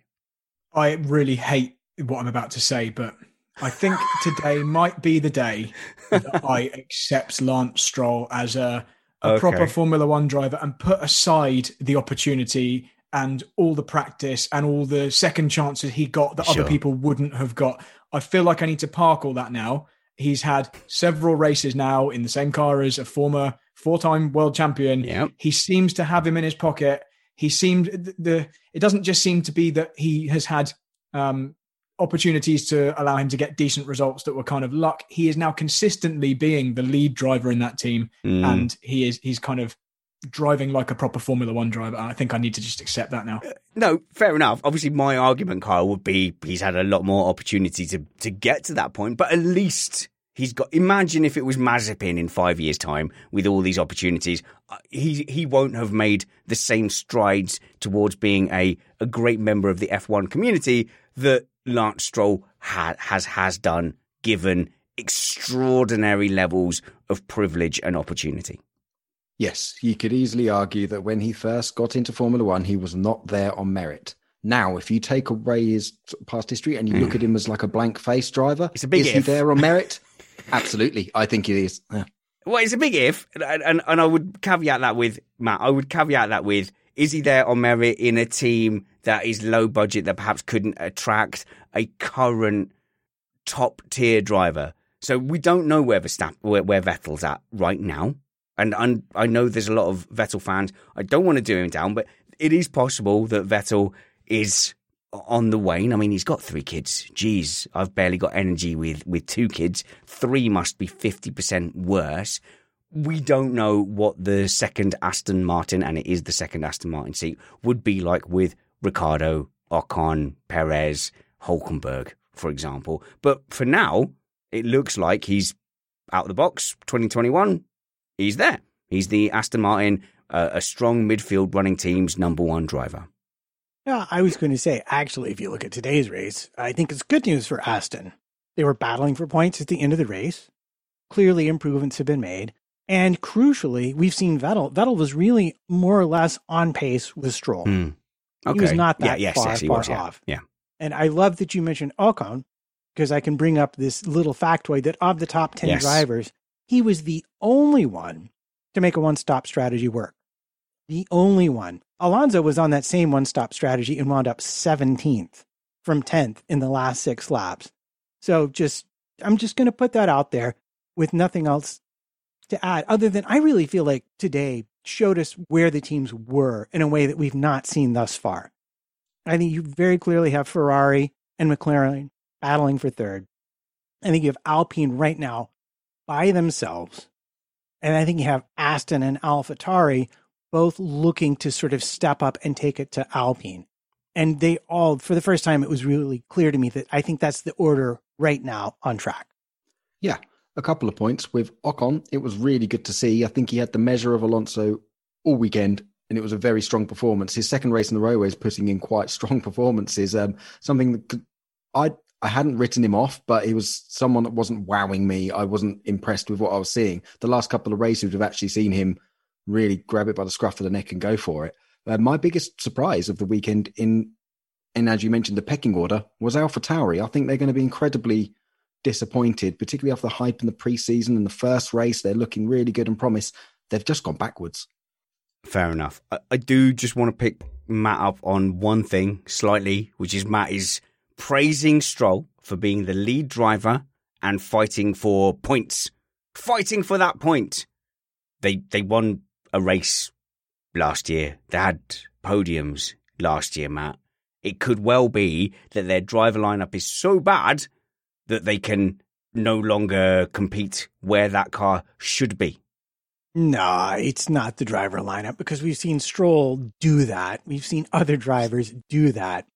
It's the car, and it's the fact that regardless of how much of Mercedes you think they've copied, at the end of the day, it's a brand new platform for them with very difficult regulation changes they've had to manage, and they simply do not have the historical knowledge to help them through it the way that Mercedes does. Well, Brad, it's because all low rate cars are at a massive disadvantage. Oh, except the race winning car.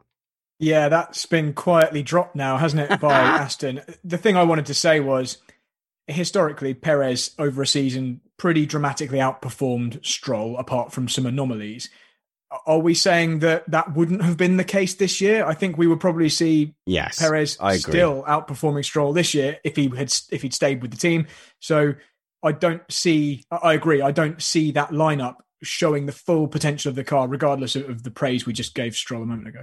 I agree, but that doesn't detract from the fact that Lance Stroll did well today. But we move on to the podium as we play rights free music and celebrate what has actually been a pretty good Spanish Grand Prix. Normally, uh, I take a big gulp of air before the Barcelona Grand Prix. I think, ah, okay, here we go again, because it is so often paired with the Monaco Grand Prix as well. And I'm not going to have my Monaco Grand Prix rant now. I'm going to save that, not even for the Monaco preview. I'm going to do it for some of the, the intermittent shows, because I think we've got three weeks between now and the Monaco Grand Prix. Two weeks. Okay, that's fine. So what I will do is I will make my Monaco rant far enough away from the race to not ruin it. And when the Monaco Grand Prix comes around, I will I will enter into the spirit of it and pretend that it's a fine and legitimate F1 Grand Prix weekend. Between now and then, we have stuff that you are going to want to listen to. So we are going to be talking to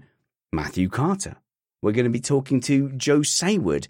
We're going to try and bring you Matt. Oh, look, Matt, we're making friends in F1. I think we're making are. friends in F1, and I think We might even have a, a super treat that people will go, "Hey, how? Did, why would that guy go on Missed Apex?" Because I like tires. No, we, are not bringing F1 people in just to talk about tires. However, I think that we have got a, a, a lovely lineup for you between now and the Monaco Grand Prix. I would appreciate before we go to the awards if you would take a second to look in the show notes of your YouTube video or your um, or your podcast app. On um, if you're listening on like Pocket Cast, you swipe right. I believe in Apple, you just scroll down and click more info. I've got an iPhone. Luke Pitts, listener, gave me an iPhone so I could track what it's like to be a Missed Apex subscriber on iTunes. But if you look in the show notes, you will see the ways to follow all of the crew. So Brad Philpott at Brad Philpott on Twitter and Bradley Philpott on YouTube.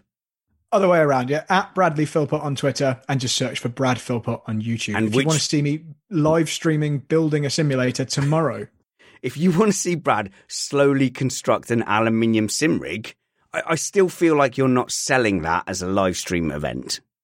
I will have maybe some music in the background. Okay. I'll have an alcoholic Yeah. beverage Okay. and I'll interact with the chat as I screw little bolts with an Allen key into an aluminium frame. And How which version of Brad do you feel is uh, is is is holding back the the the treadmill of time? Is it Bradley or Brad? Which is the cool version?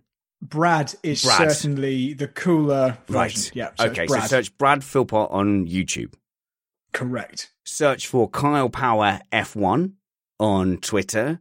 You get sucked in, and also you're in our Slack group as well, Kyle. You've been chatting to all our patrons too. Yeah, I lurk in Slack. I crop up every now and then. Um, I've been I've been trying to get more involved on the twits, um, and I am getting there. That's what cool people call it. It's called the twits, isn't it? No, not at all. Uh, cool people go to their hairdressers as well. Like, why are you not? Are you allergic to the barber? Uh, just going bald and trying to give myself the best preparation for a comb over as I possibly can. Oh, I'm in that zone as well. I'm slightly receding, but I, if I can just grow it enough to disguise it, I can buy another five years. Oh, exactly. I'm not cutting it off now. I'm getting a head start, mate. So follow Kyle at Kyle Power F1. Follow Matt at MattPT55. Yeah. And his wife. Why am I telling you to follow Matt's wife? At A Weaver Wright, because she writes books and you can buy them and they're great. And they have like sexy stuff in them. Yes. Buy them for your friends and partners. They will enjoy the stories and all the juicy bits too. Okay, let's go to the awards. Uh, If you're listening after the effect, if you if you're not uh, listening live, just take a pause, go and sign up patreon.com forward slash missed apex, support an independent content creator. Tell you what, I'll do you a deal. If you sign up for a month and you feel like you're not getting good value for being a Patreon supporter, then just hang on in there for another few months to see if it's worthwhile. After that, then then bin it off if you must do. But there's a few perks to being a Patreon supporter. Sign up first, then find the perks later. It's time for the awards. Now, it's a good thing award. We start off with positivity. Brad, who's your good thing of the Barcelona Grand Prix? So uh, actually, this is the one I hadn't thought about prior. So I'm going to just have this one, uh, bring this one to you off the hoof. But thanks for letting me go first.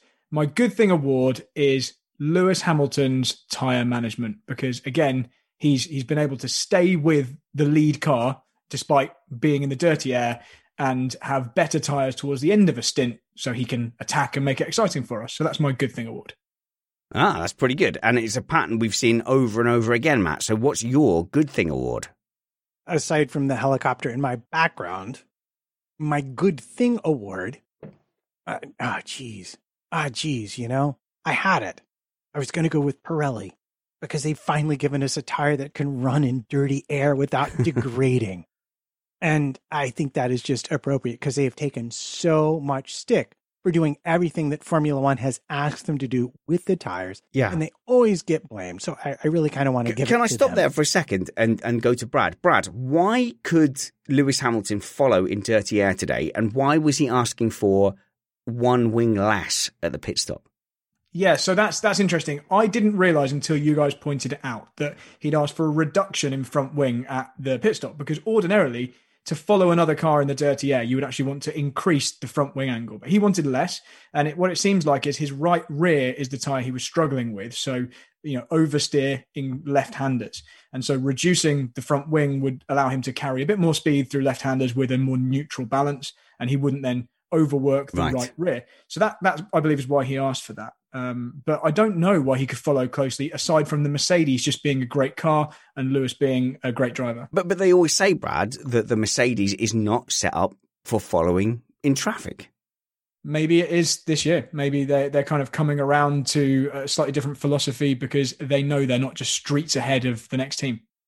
At which I will briefly interject that we have changed tire construction and tire shape, especially of the front tires, and I believe that is playing a role in this renaissance of chasing and overtaking that we've seen this season.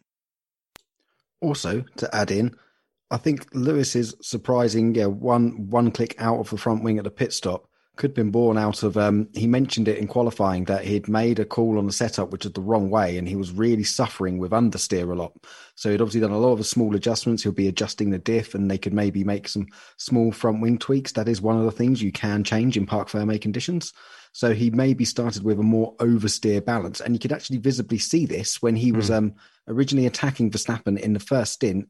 It was one of Lewis's onboards going into turn one when he had the DRS, and he had a massive rear snap. Well, not massive. He goes, um, for when you're used to it in the sim, you see it and you think, oh, that's massive. But you can see it on the camera. He actually he was actually losing the rear.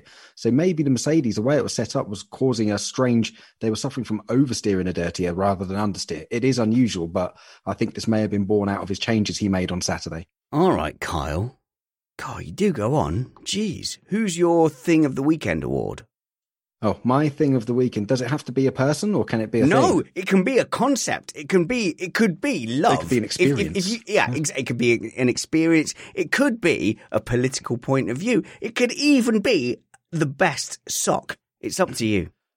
Cool. So um, my one's going to be a little bit lame and a bit different, but my thing of the weekend was Formula One 2021, delivering another spectacularly good and intriguing race on a weekend where I genuinely thought we were going to have a processional, boring race around Barcelona, and we got anything but. So that is my thing of the weekend. 2021 delivers yet again. That's so lame, Carl. I know what you were going for. You were trying to be like, oh my God, I'm going to do a thing like from the heart as a big F1 fan, like a whole holistic thing, but it, it just came off. It didn't come off. It didn't land for me. So oh, sorry. Well, okay. Well, I'm going to make myself a concept for next time. I'm going to change everyone's views on everything. Fair enough. Uh, who made the call to pit Lewis Hamilton for the second pit stop? Do we know the individual who did that, Matt? James Vowles. He's thing of the weekend. Strategist for Mercedes. Okay, James Vowles. Thing of the weekend. That's. I mean that, that that was the call, wasn't it?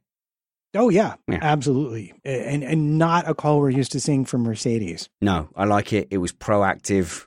That's my thing of the week. Now, aside from all that positivity and humility, as F1 fans appreciating the magnificence of these athletes and engineers, we're now going to go super negative, right? We're going to go super negative, like a lot of the uh, the bigger F1 social media sites, and we're going to do this award Oh no, you missed the apex. Where we judge people from our sofas. Kyle, who are you judging from your sofa and who are you going to award the Missed Apex award?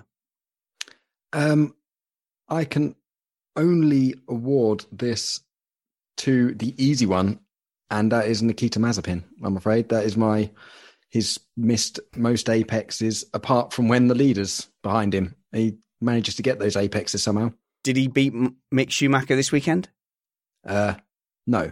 Right. And props to Mick. He was up in 16th running in that first stint, keeping cars behind him, and he outqualified Williams. I I think he's doing a fantastic job. Excellent. Okay, uh, Brad, who missed the apex for you?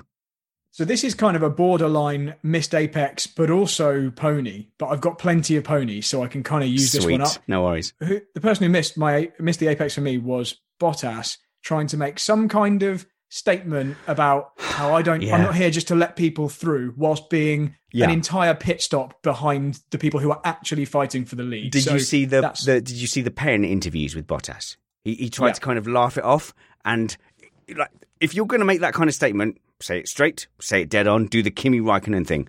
I am not here to let people through. I am here to race. I am doing my own race. But he, he tried to kind of laugh it off. He tried to make it like a bantery thing, and you could tell there was like a nervous energy about it. He knew he knew what he was doing, and then he knew how it looked. It's perfectly legitimate to battle someone who might be on a different strategy to you when you're going for the race win or if you're in a different team. But when it's your teammate that is going for the race win and they're just miles ahead in the general race terms, in terms of the strategy, it just looks silly. And, and I thought he looked silly. So that's my uh, that's my missed Apex award. Excellent, Matt. Two rumpets. Who missed the Apex for you? Well, not so much the Apex, but the grid spot. Pierre Gasly. Oh, no. Making the kind of mistake that you don't really expect from a blooded veteran. He's a veteran. Rolls over his pit stop far enough that the FIA said, Oh, no. Yo, wait a minute. That's going to be five seconds at your first pit stop. Now go on, ask me how many seconds behind Ocon did he finish? Is for it less place? than five seconds? 0.19 seconds behind Ocon at the checkers. Yes, indeed. Gasly was really gutted about that. But I mean, can I just, in defense of drivers doing that, can I just say it is so hard even to see those yellow lines. And it, I'm surprised that mistake doesn't happen more often because it is really difficult to see anything which isn't in the distance when you're in a single seater. Kyle, is your riposte that they're paid a billion pounds a second? No, I was going to back them up and saying probably as they're rolling into their grid slot, they're probably having to make a whole plethora of changes on the steering wheel and all sorts of things. So it's probably trying to run through an awful lot of things. And you can see the cars that pull up at the back of the grid generally have a very busy time getting done in Mm. time, ready for the lights to come on. And he was quite far down the grid. So he's probably just slightly, he's been changing something on steering wheel and just simply made a slight mistake. Fisichella did it a couple of times. Mm. Okay, Kyle, I just want to check. Do you actually know what plethora means? I probably used the wrong word. No, I just, I just, I would hate it if you Yeah. used the word plethora and did not understand fully what the word plethora meant. Many, many, many, many, many things. Okay, A cloud of things. Matt, are we okay? Are we? We're in dangerous territory here, but are we okay? Yeah, I think we're okay. Do we have time for a brief personal anecdote about such things and drivers? Okay. One of the worst things that ever happened to me was covering my first Formula E race. It was the last race of the season, and Andre Lotterer, in the last final race, got a jump start. And me knowing just enough about Formula One to know that the start is very complicated, I went up to him and I said, Well, geez, you know, it was a jump start, but, but, you know, tell me about the starting procedure. And he goes, He's very simple. I'm like, But there's like, he's like, No, you just push button and go. And I was like, Oh. I felt so bad for making him tell me that. I was hoping it would be like, oh yeah, well I had nine billion things to do and I just forgot to do the nine hundred ninety nine hundred nine millionth thing, and then it all went wrong for me. He's like, no, it's really simple. I just stepped on the gas early.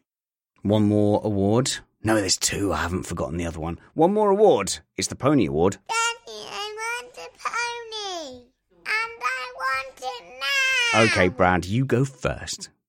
Um, so for allowing me to go first, you've let me have the obvious one, which is Tsunoda uh, implying or, or uh, just stating outright that he Uh. had a different car, or he suspected that there was something different about the cars between him and Gasly, because his feedback is always the opposite of Gasly's, and and he's not seemingly as fast Mm. at the moment. So that's a pretty obvious pony. There's definitely something going on with the Tsunoda relationship with Alpha Tauri. I, I don't know if Alpha Tauri are unhappy with him being there, whether he was forced uh, to be there, or whether Yuki Tsunoda has management that is in his ear telling him that he's entitled to more. Any other pony awards? No. I th- well, Kyle, go on then. Well, Bottas a little bit, really. For That's fair. for having his well, I'm racing for myself and whatnot. Yeah, Fair enough. That will do. Okay, Matt, then I think the last award of the night is Comment of the Week. Comment of the week.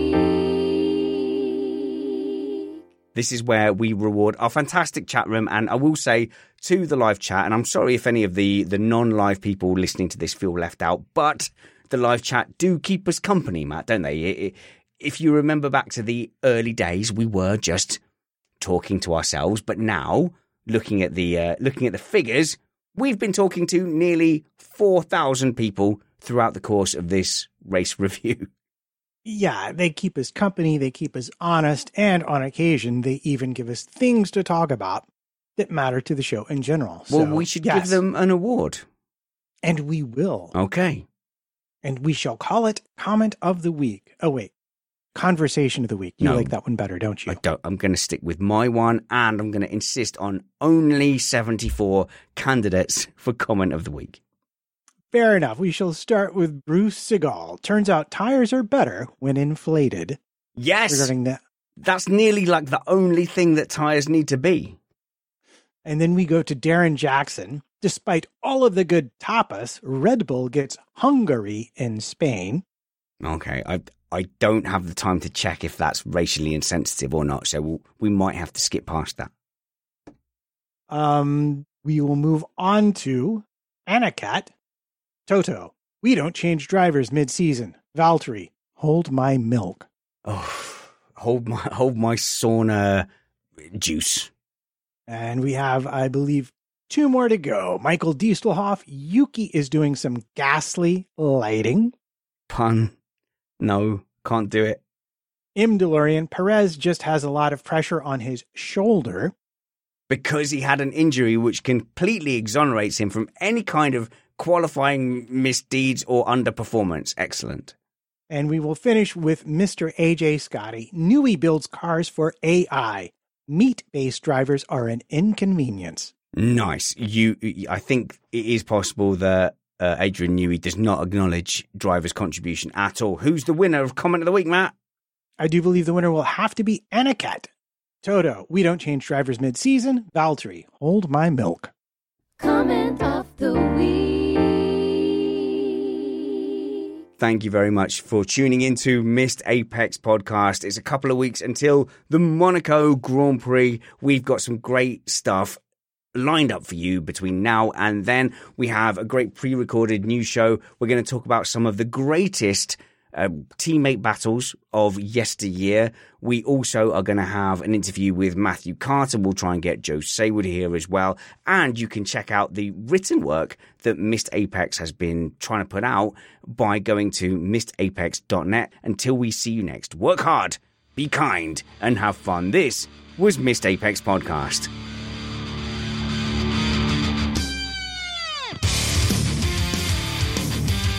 Yep. And look at, can we just take a minute to just mock Brad's? Like, look at him, look at him in the background with his helmets hang. You've literally got your helmets hanging on the wall. I've got one of them hanging on the wall on on the VR hook because that's where the simulator is supposed to be. Ah, that's and the- will will again be tomorrow, hopefully. Okay. So I put that there to cover an unsightly hook that's on the wall. The helmets live on the helmet shelf over in front of the computer. Would you feel more comfortable if we were to mock Kyle for all those trophies to his right hand side?